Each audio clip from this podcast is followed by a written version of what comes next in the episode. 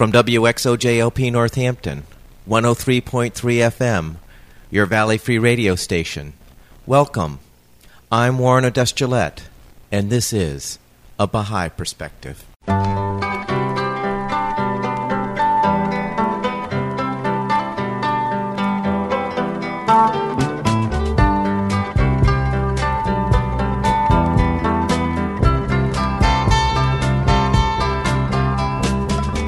A Baha'i Perspective is a radio program that presents a Baha'i perspective on life through interviews. If you want information specifically on the Baha'i faith, you're welcome to visit the website www.baha'i.org. That's B A H A I dot O R G, or you can call the toll free number 1 800 22 Unite.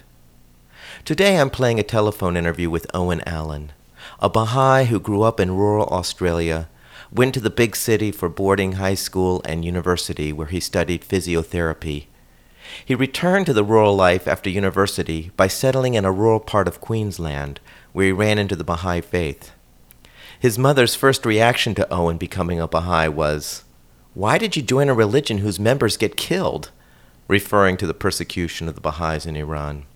I started the interview by asking Owen to describe where he grew up and what was it like growing up there. I grew up in uh, Atherton, uh, actually a little town on the Atherton tableland in North Queensland, Australia, called Tolga.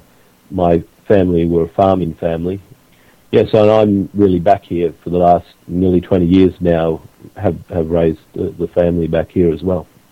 And you went to school there, elementary school? Yeah, I went to primary school. Yeah, I went to primary school in the local primary school and uh, probably was appreciated by a lot of rural uh, families in your part of the country. Uh, you know, got up, got the school bus would uh, arrive at the doorstep of the farm every morning and do the rounds until uh, all the farm children were picked up and and uh, taken to the local primary school.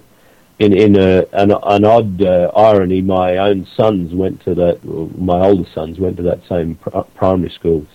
But when I got to uh, the high school uh, age, the feeling was maybe the local high school uh, probably wouldn't have achieved the academic standard my parents hoped for us all. So we were packed off to boarding schools uh, for for high school, not far away, but just down to Cairns, which is probably uh, an hour and a half or a bit in those days, probably a bit more to drive down and back. So we stayed, went to a Catholic boarding school uh, got our academic graduations to, uh, and and in fact we all all went to uh, university. Um, and what did you study at university?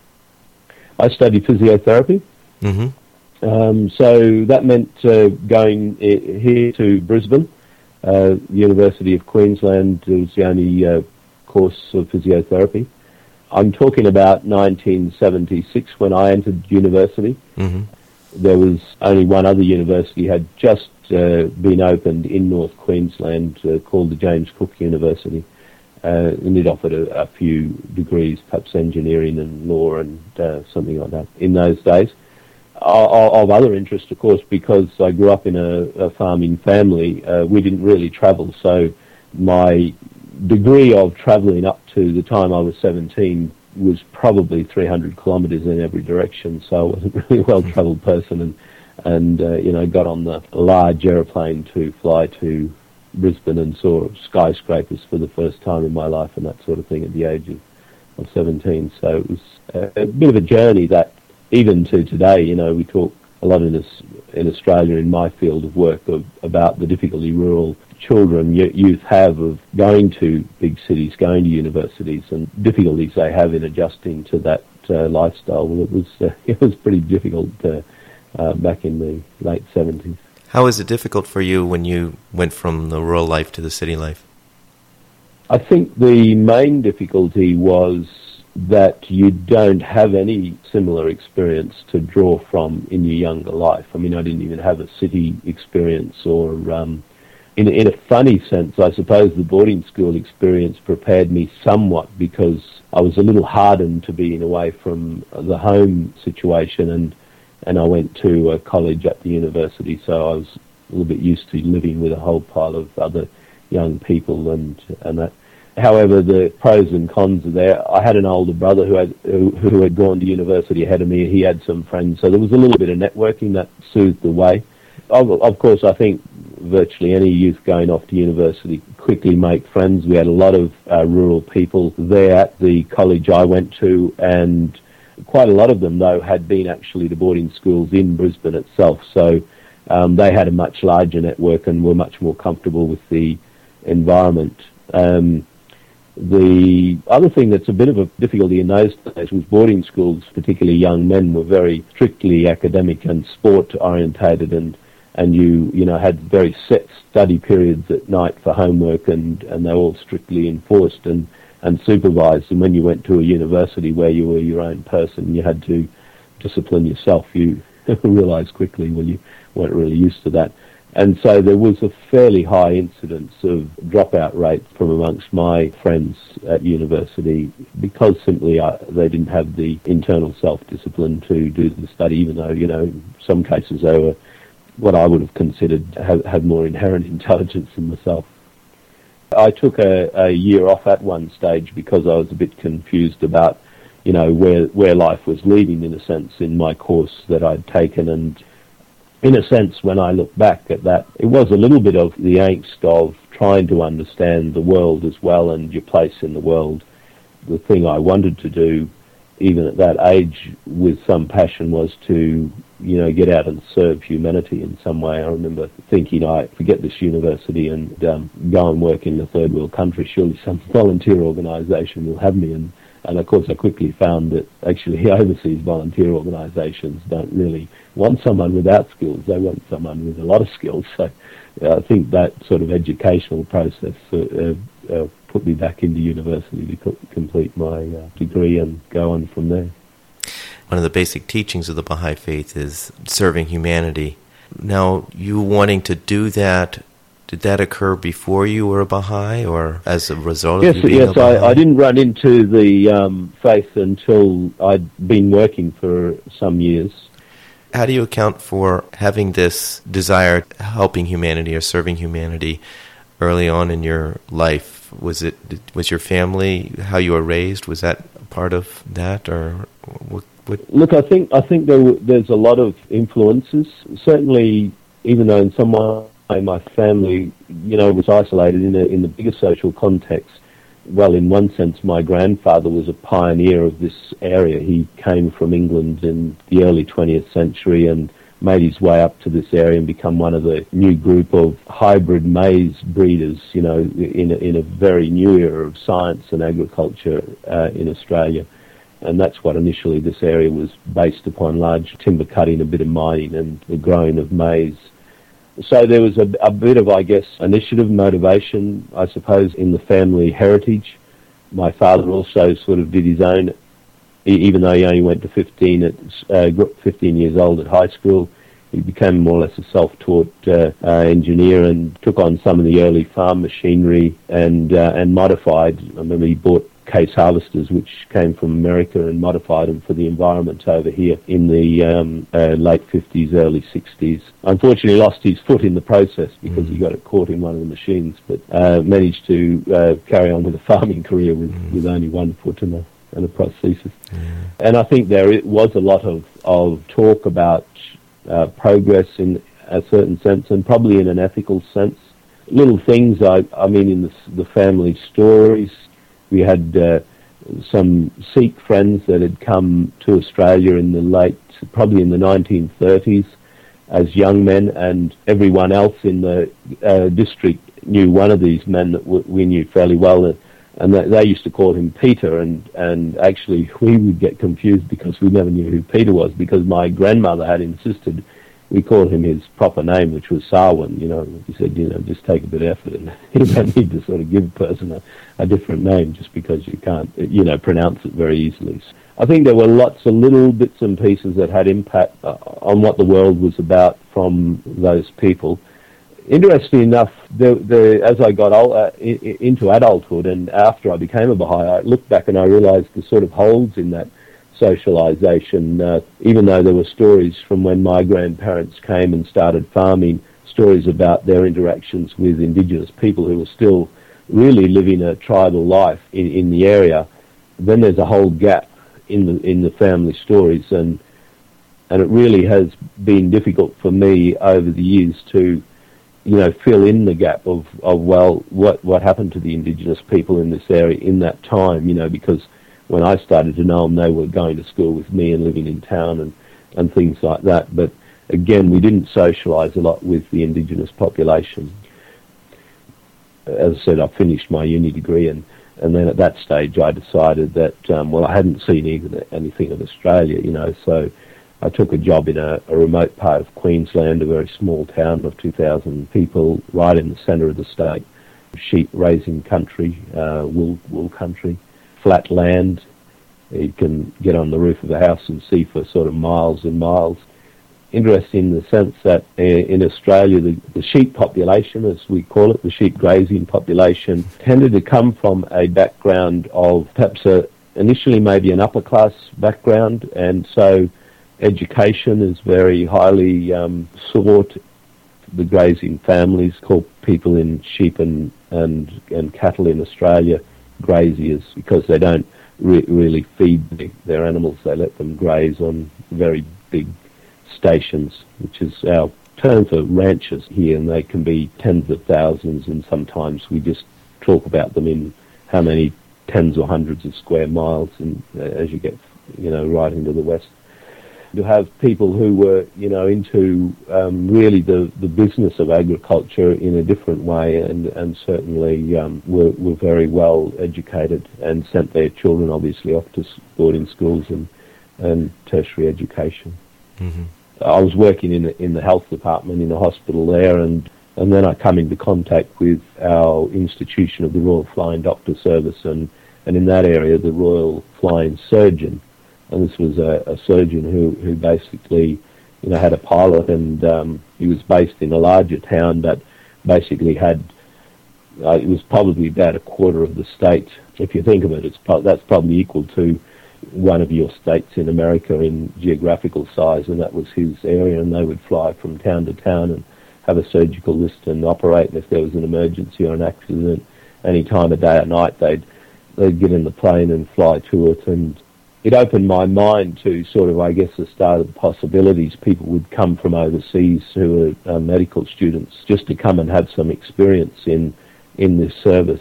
It was uh, then through them that I started to say, oh, well, there's not only this bigger Australia, there's actually a bigger world out there. And so that little story probably sh- tells a bit of a story about how the, you know, you know, the mind in terms of the world and what it was in at that era really needed a bit of training, I, I think, and and that was probably precursive to um, my understanding about the Baha'i faith when I I actually um, met the Baha'i faith later on. Right. So, how many years were you in uh, the Queenslands area? I was just uh, at that stage went out for a, for a job and I stayed a year. I suppose somewhere in the back of my mind was always this uh, idea that I needed to a bit move around, learn about uh, things. So I decided after a year I'd learn enough uh, there, and I I found a job, a little job actually back in this town that's my hometown, and I I did a, a what we call a locum, a relief job for six months, and then went back to another Western uh, Queensland town called Roma. Again, got another you know bundle of experience but it was at that time that I really started to think that aspects of the socialisation that uh, we tended to we tend to do in Australia, which was a lot mixed up with drinking alcohol and um, and that that I was saying, well, you know, this doesn't really suit me, and this lifestyle isn't really sort of where I want to be. I started to read a little bit more. Interestingly enough, in those days, you might remember we had the Hare Krishnas were very strong probably in America, Australia, England, and, and you'd see them on street corners if you went into a city often playing music and handing out literature. And I'd collected a bit of this, and and so I read the uh, I think the Bhagavad Gita at the age of 23, and, and mm. thought, well, that's interesting. Uh, but what I got from it was a bit of a nuance of, even though it was a bit strange, in other ways it sort of resonated in terms of, well, it's a little bit like Christ's teachings in some ways. You know, there was a lot of resonance there from uh, my education as a Catholic, I guess. Um, so I, I, started sort of, I suppose, patching together a bit of an idea. Well, you know, there's, there's this big world out there. These, there's these multitude of religions I don't really know much about. I'm sort of drifting in a, in a spiritual and sort of mental place at that stage. So I returned to prayer and I decided to go to another job, which was up uh, back in Cairns here, uh, closer to us, and and I, I was in a, a period of uh, considerable prayerfulness, I guess, at that stage. You know, saying a lot of prayers regularly about this issue of, you know, what should I really be doing in life? You know, what's the answers to this conglomeration of activity in the world? And I turned up at my job in Cairns, and within a month, uh, as I was trawling the library one day, I saw a little brochure on the on the notice board saying. Um, talk at the library on such and such a night by uh, a Dr. Taib, sponsored by the Baha'i Faith. And I thought, well, I you know, hadn't heard of this one, and that's a strange sort of a sounding name for a doctor. But I thought, uh, you know, as we say, in for a in for a penny, in for a quid or something, and uh, and and so I went to um, listen to this talk, which was largely uh, a doctor from an Iranian background who was talking about uh, nutrition and psychology. He was a psychiatrist by training. But he also introduced the concept of religion and, and reading writings from religion as part of health. Mm. And that was a bit of an interesting angle too for me. And as I talked to people who were there, who later on I realized that many of them were Baha'is, I was invited, of course, to firesides uh, by some of them. Firesides being informative uh, Baha'i meetings. Uh, well, yes, it was just a, a, small hangout discussion type of activity in someone's home. I, I mean, when I look back at it, I, I sort of chuckled to myself uh, uh, because uh, I remember talking to a, a couple of young men there. One was uh, one of your um, co-nationalists, an, an American, An American. who moved into into um, into Cairns, a musician, the other, in fact, I think they were both Americans. The other was a, um, a helicopter pilot who, who was working in uh, Papua New Guinea, if I remember. And, and I had no contact with him, so I, I don't know much about where he ever ended up. As we were talking, I was saying, well, you know, it, it occurs to me that we live in a, a, a global society, and mm. you know, I thought, I thought I was coming up with a new idea. Later, later on, I, I realised after I'd been to a couple of firesides that I was perhaps coming up with a bit of an old idea. perhaps that's what uh, led, led, these young men to invite me to uh, a fireside in any case. the, the, thing was, yes, there was a, a lot of like-mindedness uh, going on in that those discussions mm. at that stage. Just to backtrack a little bit, you made reference to going or returning to prayer it sounded like you had some sort of spiritual life growing up that you might have let go for a while and then sort of returned to. Quite interesting. It, it sometimes is a question that comes to me, and even some of my friends ask it of me. Maybe of themselves they're asking it.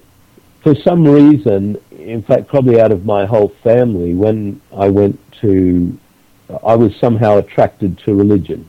So I think even before I went to school, one of my aunts used to was was very you know religious in a in a Christian sense. I think she's she's a Baptist now, and I'm not sure whether she was declared herself strictly a Baptist in those days, that she read the the Bible and and I liked the stories and I liked the sense of them even from an early age. And when we went to school in Australia, we have a system of um, religious education in state schools. So it's a, a period the state government education department says we set aside a an hour or two every week. And if a religious organisation wants to teach their um, congregation of children in, in the school, they can take that time to do so. So as a, a baptized Catholic, I was, you know, sent to the Catholic classes and I think quickly was enamored with the, the stories and the sense of, of spirituality and sacrifice of Jesus. And that really grew, uh, even though my mother and father were um, well, my father wasn't religious at all, even in that mm. name. He he uh, tended not to. He tended to feel, I think, that he was a Christian by action, but couldn't really abide by religious organisation. My mother was from an Irish Catholic family, and that tended to mean, well, you were a Catholic by birth, even if you didn't do much about it. Mm-hmm. So they never really went to church much. Um, my other brothers and sisters didn't really take on the same level of interest that they seemed to do. Uh, when I went to boarding school as a Catholic boarding school was a boon in some ways because I did learn a lot from the Marist Brothers Order, about, I guess, the some of the more higher order ethical circumstances in the history of Catholicism, maybe Christianity, and of course there was was access to chapel and uh, churches and even a local cathedral. And you know, when I was thirteen or so, we my voice was you know still good enough to sing in the choir, and so yes, there was. I think at that early stage there was a sense that a very strong love relationship with Jesus and God and the spiritual feeling. The interesting thing was around about 14, 15, I suppose, was I started to realize that my questions were outgrowing the answers that I was actually getting from the the clergy and uh, uh, that were around me, and that was really became an interesting time. So even though for that the rest of those next couple of years, I still followed through on the, the religious commitments Oh, and what were those questions that, that were starting to well, outgrow the answers? Well, interestingly enough, they were probably fairly, um, you, you know, basic questions of social life, but they were things like, because in the Catholic Church you have very obvious differential between the priests who don't get married and the rest of the congregation who get married and raise families. So those issues about well, what's this thing about marriage and what's so important about you know, what's the connection between spirituality and marriage and spirituality seem to be seem to be tossing it all on the side and not getting married. And most of the people are getting married and, and seem quite spirit, you know. So there were probably those types of social um, questions. Mm-hmm. There were some dissonances between behaviour and and the talk mm. as well. So in a in a boarding school at that day, the, the, the clergy who ran the boarding school were mostly men who had not got married and you know weren't with family, and they, they were really trying to guide young teenage boys through a puberty process.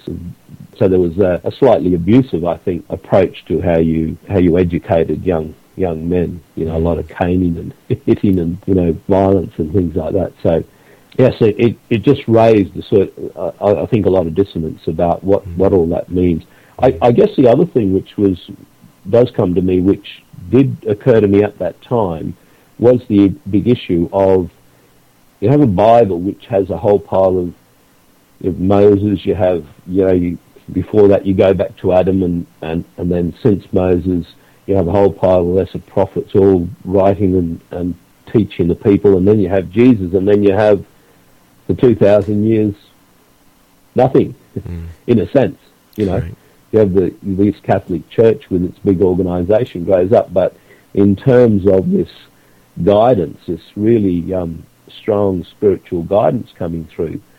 That didn't seem to be the case. And I wondered a lot about, well, why did the guidance sort of stop with Jesus? Mm-hmm. And if Jesus said he was going to return, that was all very well, but I didn't get a sense from the clergy that were teaching me religion that they actually believed that. You know, the, it, was a glossed over bit of the um, of the process. Course, this is probably quite different from people's experience who grew up in uh, in the more Protestant traditions at that time, where maybe a little bit more emphasis was being put on, uh, you know, when Jesus returns. But it certainly wasn't in, in my Catholic upbringing. And I wondered about that, and I wondered, well, you know, if he says he's going to return, he should return, you know, and, and, and when and how, and it didn't make a heck of a lot of sense what that was about. And so when I was probably in university, that question probably made me put the Bible into more or less an ethical story category of learning mm-hmm. experience. Mm-hmm. In other words, I stopped believing Jesus was going to return. I stopped believing that the stories were really literally true, even historically true mm-hmm. in any real sense, mm-hmm. and basically started to think of them as messages, ethical, sto- you know, right. might as well have just been Aesop's fables, you know, right. in in a different form. For some years, then I had drifted away from a real uh, religious belief. Interesting enough, I held on to the belief. I, I couldn't divulge the belief in God. There, there was something just, just strongly within me at that time that said that you know there had to be a creator, or, or at least it was quite on the cards. There was a creator of some sort whatever the rest of this, whatever was happening in the, in the world, perhaps we could unravel it uh, with that help. And I think a, a, certain sense of the concept that I, I sort of held on to at that time, and I think I still hold on to a lot to today, is first trust in God, then everything else will, will turn out okay. Mm. And I think that was where I, I was dabbling, you know, mentally, probably socially, wasn't really quite sure where everything was going or how it was going to turn out, but I guess I held on to that real thread. And through reading some of the other religions eventually, even about, you know, Buddhism and Hinduism and, and in those days, uh, you might remember in the early 80s, late 70s, there were movements in of things like transcendental meditation. Mm-hmm. They had sort of little rituals of meditation that people were, you know, becoming exposed to were a bit popular in some circles. And so I took some of these techniques with me and I thought, well, you know, you can, if you're going to have, say, you know, some prayers over and over, well, maybe whatever prayer you said would be okay. And I, I knew one prayer which was really the Lord's Prayer from a Christian background, so I remember saying that an awful lot. Um, at one stage, just in uh, in sort of a whole bundle of of time, over and over again. And I think in a, some way, it, it's both created some spiritual direction, um, maybe some awareness in the mind, created a sense of fine tuning, I suppose, of the mind for the things to look out for in a spiritual context. And I know that I looked at different areas of, you know, spirituality that came by.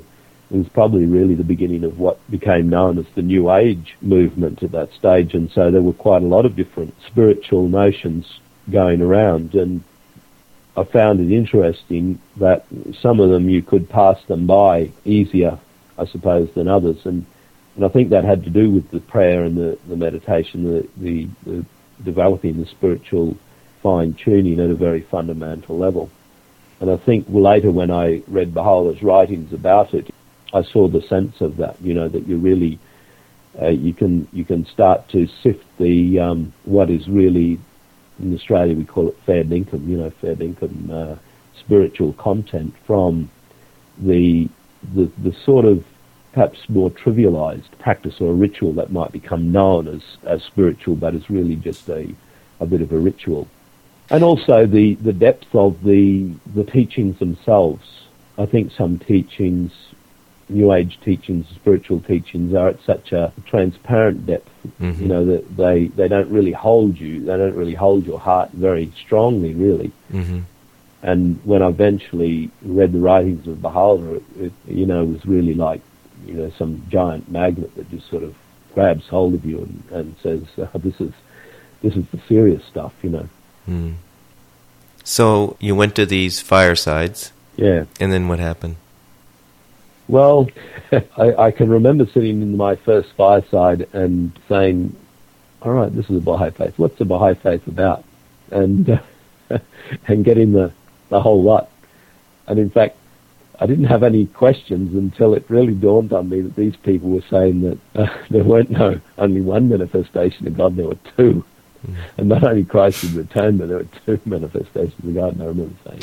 And you're referring to, and I just want to give a little background for folks. When you're saying you found out not only there was one, but there were two, being yeah. uh, the Bab, uh, or the, which is Arabic for the gate, was the precursor to Baha'u'llah. For a background of who the Bab and Baha'u'llah are, you can go to Baha'i.org and you can get a historical account of the lives of the Bab and Baha'u'llah. So yes, go ahead. Thanks. Australia is largely an agnostic society. Mm. We we have at the moment probably less than fifty percent of people declared a religion, mm. um, and uh, certainly we have very very small numbers of people who go to church on a regular basis, mm. and we have a high le- level, I would say, of people who would be confirmed atheists. In that social context that you're coming from people don't have the they don't have a natural acceptance of real religion as as people with prophecies and visions and things like that in their in their life. Mm-hmm. And as I said, I'd left that behind. I'd decided that that was all stories. You know, that was just good stories to base an ethics on. But but then to sit in a room with some people who said, "Oh no, there's uh, you know there's renewed revelation." that's a, that's a strong, very strong uh, thing to to be getting across. Right. That's not to say that it's you know overwhelmingly strong, but I think there might be a lot of people that would need a lot of maybe getting used to the idea. So, what happened um, to you, Owen, when you heard that? I think, interestingly enough, it started drawing up all the old biblical lessons that I'd had about about prophecy and about the return of Christ and things like that. On the one hand, I was very, very interested, of course, in the teachings of the Bab and Baha'u'llah for a, for a new world society. I was I was incredibly interested in that because they really paralleled a lot of my own thinking at the time. And so I wanted to read more about it. I obviously wanted to read more about the basically spiritual enterprise, how you become a, a more spiritual person. So I was really interested to read about what they had to say about that. The issue of them being a manifestation of God was a question that then needed to be, because it was out there in my mind, needed to be, it needed to be answered mm-hmm. in my mind. In, in other words, I either needed to, if, if the claim was there, I needed to place it in the true basket or the false basket very firmly for myself. So yes, I kept going back. The, the people that I had close contact, I got on very well with them. I could drop around to their place and have a cup of tea and ask them questions, and and and I'd read. I, my teachers were pretty hard on me, you know. One of the, I think about the third book they gave me was God Passes By. They were tough. yeah, so, so describe uh, why that was a difficult book. This was a God Passes By is, a, is largely a historical work written by the uh, great grandson of the founder of the Baha'i Faith, who was the uh, head of the Baha'i Faith at the time, a man called Shoghi Effendi, and he was known, known to us uh, and still known to us as the guardian of the faith. And uh, as one of his goals, he, he, translated a lot of the writings from Arabic and Persian into English, and he also um, exposed the history of the, the Baha'i faith in some detail to Baha'is, particularly Western Baha'is who didn't have access to that information up to then. Uh, but he had been to Oxford University for the purpose of developing a strong ability in English. So he wrote a very strong prose, often with very long sentences with several concepts within each one. And and really, in that first reading, I can remember, um, you know, just being left with images of hardship and snow-covered mountains and chains and prisons, and it was it was a bit like that. I think. Right. Um, All the things Baha'u'llah endured. Yes, that's right. I mean, so it was a history of, of their life the exile that Baha'u'llah was sent to because he was really uh, supporting a, a, claim that went against the accepted norms of the clergy and the um, government in Persia at that in the 19th century. Mm-hmm. I think a little bit the, the reason why my friend gave me that book was because of I suppose the perhaps slightly academic questions that I was asking at some level, yes, I handled it okay, but at another level, it's a big work to go through, and I'll probably still, you know, use it as a reference book, and you still end up reading books like that in bits and pieces over the years because you just never get to the bottom of them. However, the crucial question for me at the end of the day was I had a fear of making the wrong decision about that. Mm-hmm. And, that, and that fear really stemmed back to the a religious education of hell and damnation. You know, if you mm. if you choose the path of the devil, you know, and and unfortunately, for a lot of religious education, I think the path of the devil isn't the path of wrongdoing. It's the path of just being having a different idea, mm.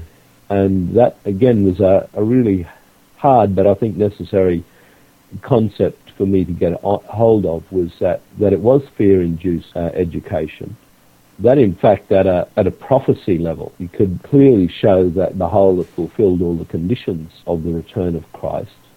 But that I realized that that wasn't the that wasn't really necessarily the education that was being given around, you know, one religious view against another in in my younger education, it was more that people were what we called patch defending. In other words, the Baptists would say the Catholics will go to hell, and the Catholics mm, would say all right. the Protestants would go to hell. and that was because they were just wrong and didn't really believe in Christ and all this sort of thing. And of course, you know, you know that's I think that's a really when I look back to it, and I think for today, I think that's a really damaging type of idea to give to children of any religion. It's damaging for themselves. It makes it, you know, puts them in a really bad mental state situation. And I think as we're seeing in the world today, from some quarters, it just becomes ultimately destructive to society in a, in a very literal sense. But having got through that, having got through the, the, the fear, and really working out that this is a bit of a test for me in a, in a spiritual sense. If I've put all the bits together, you know, mm-hmm. at some stage I've got to take the big step. And that was something that was just going through my own mind the people that I was going to firesides with were quite relaxed about the whole situation. They were, you know, just happy for me to turn up and ask hard questions if I could, and, and that was that. No arm twisting going on. That's right. Yeah, there was no. Um, I, I, never came uh, under any sense that the people were in in any way um, creating that same stress in, uh, as well. Like saying to me that if you don't believe in the Baha'i faith, you'll go to hell. You know, um, so you better hurry up and believe in the Baha'i faith. And, and all that sort of things.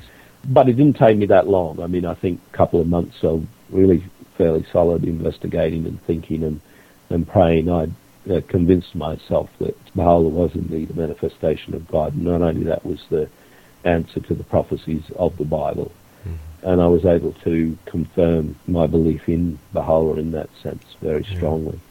Now, Owen, was there an immediate impact to what you were doing in your life when you became a Baha'i? There was an impact. It wasn't something that was really dramatic, but it was it was the impact of going from what you might call wishy-washy to a set commitment. Mm. And by that I mean that, as I said earlier, you know, was, uh, for some years I wasn't happy with the socialisation that I was involved in, particularly around drinking and the way that we just tended to do things as young people in Australia at the time. So then, although I didn't drink very much, to actually make a commitment saying I'm a Baha'i now and I, I don't drink at all, mm-hmm. that's a strong social impact. And it does, after a while, you realise that you don't lose your friends, but what you do is you stop necessarily going to the same parties they go to because you get a bit bored with them. You know, right. reality is that socialisation that occurs around a lot of drinking is is actually just plain boring. So I just drifted away from those types of events and functions, and, and you seek socialisation in other forms. So there's a bit of a change in the way you do things, and I think then the, the you, start reorganising some priorities in life about because the Baha'i faith itself has certain um, structures. I don't know if you've talked about them on your program, but things like a regular uh, community meetings we call the 19-day feast, and there's holy days because there are events, historically important and sacred events in the Baha'i faith around the Bab and Baha'u'llah and the Revelation. The Baha'i faith doesn't have clergy, but it does its own administration, so there's an administrative detail to become involved in. And then there's the, I think, the big mission of Baha'u'llah, which is really to promote those teachings, his teachings throughout the world, which is to engage the, the people in the world, in every community of the world, with these concepts of what is it to be a world citizen? How do we eradicate prejudice from the world? How do we bring humanity together? Uh, how do we raise the um, status of women? How do we educate all the children? Um, how do we ensure proper scientific progress um, without any destructive elements? How do we achieve world peace? So these teachings of Baha'u'llah that go towards solving these problems become very important and very important priority for a uh, Baha'i and something that I took fairly seriously, although again, I wasn't sure how to do the job. Sort of bumbled around. However, I did have some, again, just by, I suppose, environment, being within the Baha'i environment and being in Cairns. About a year after I had declared my faith in Baha'u'llah, I met a man from, who was living in New Guinea. He wasn't a, a national Papua New Guinea man. He, he was, I think, he was Indian or maybe even Sri Lankan uh, by background. And he was in Cairns because of his son, who had been born, had some particularly rare types of medical problems that needed to be um, treated in Australia. And I was thinking of doing some travelling.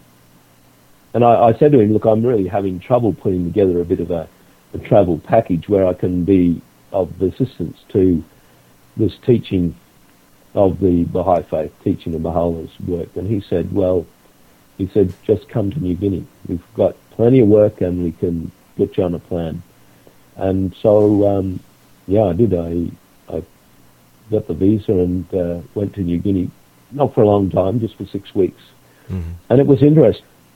Look, I have to uh, just backtrack a little bit. You, you, asked before about impacts of, of the Baha'i faith, and right.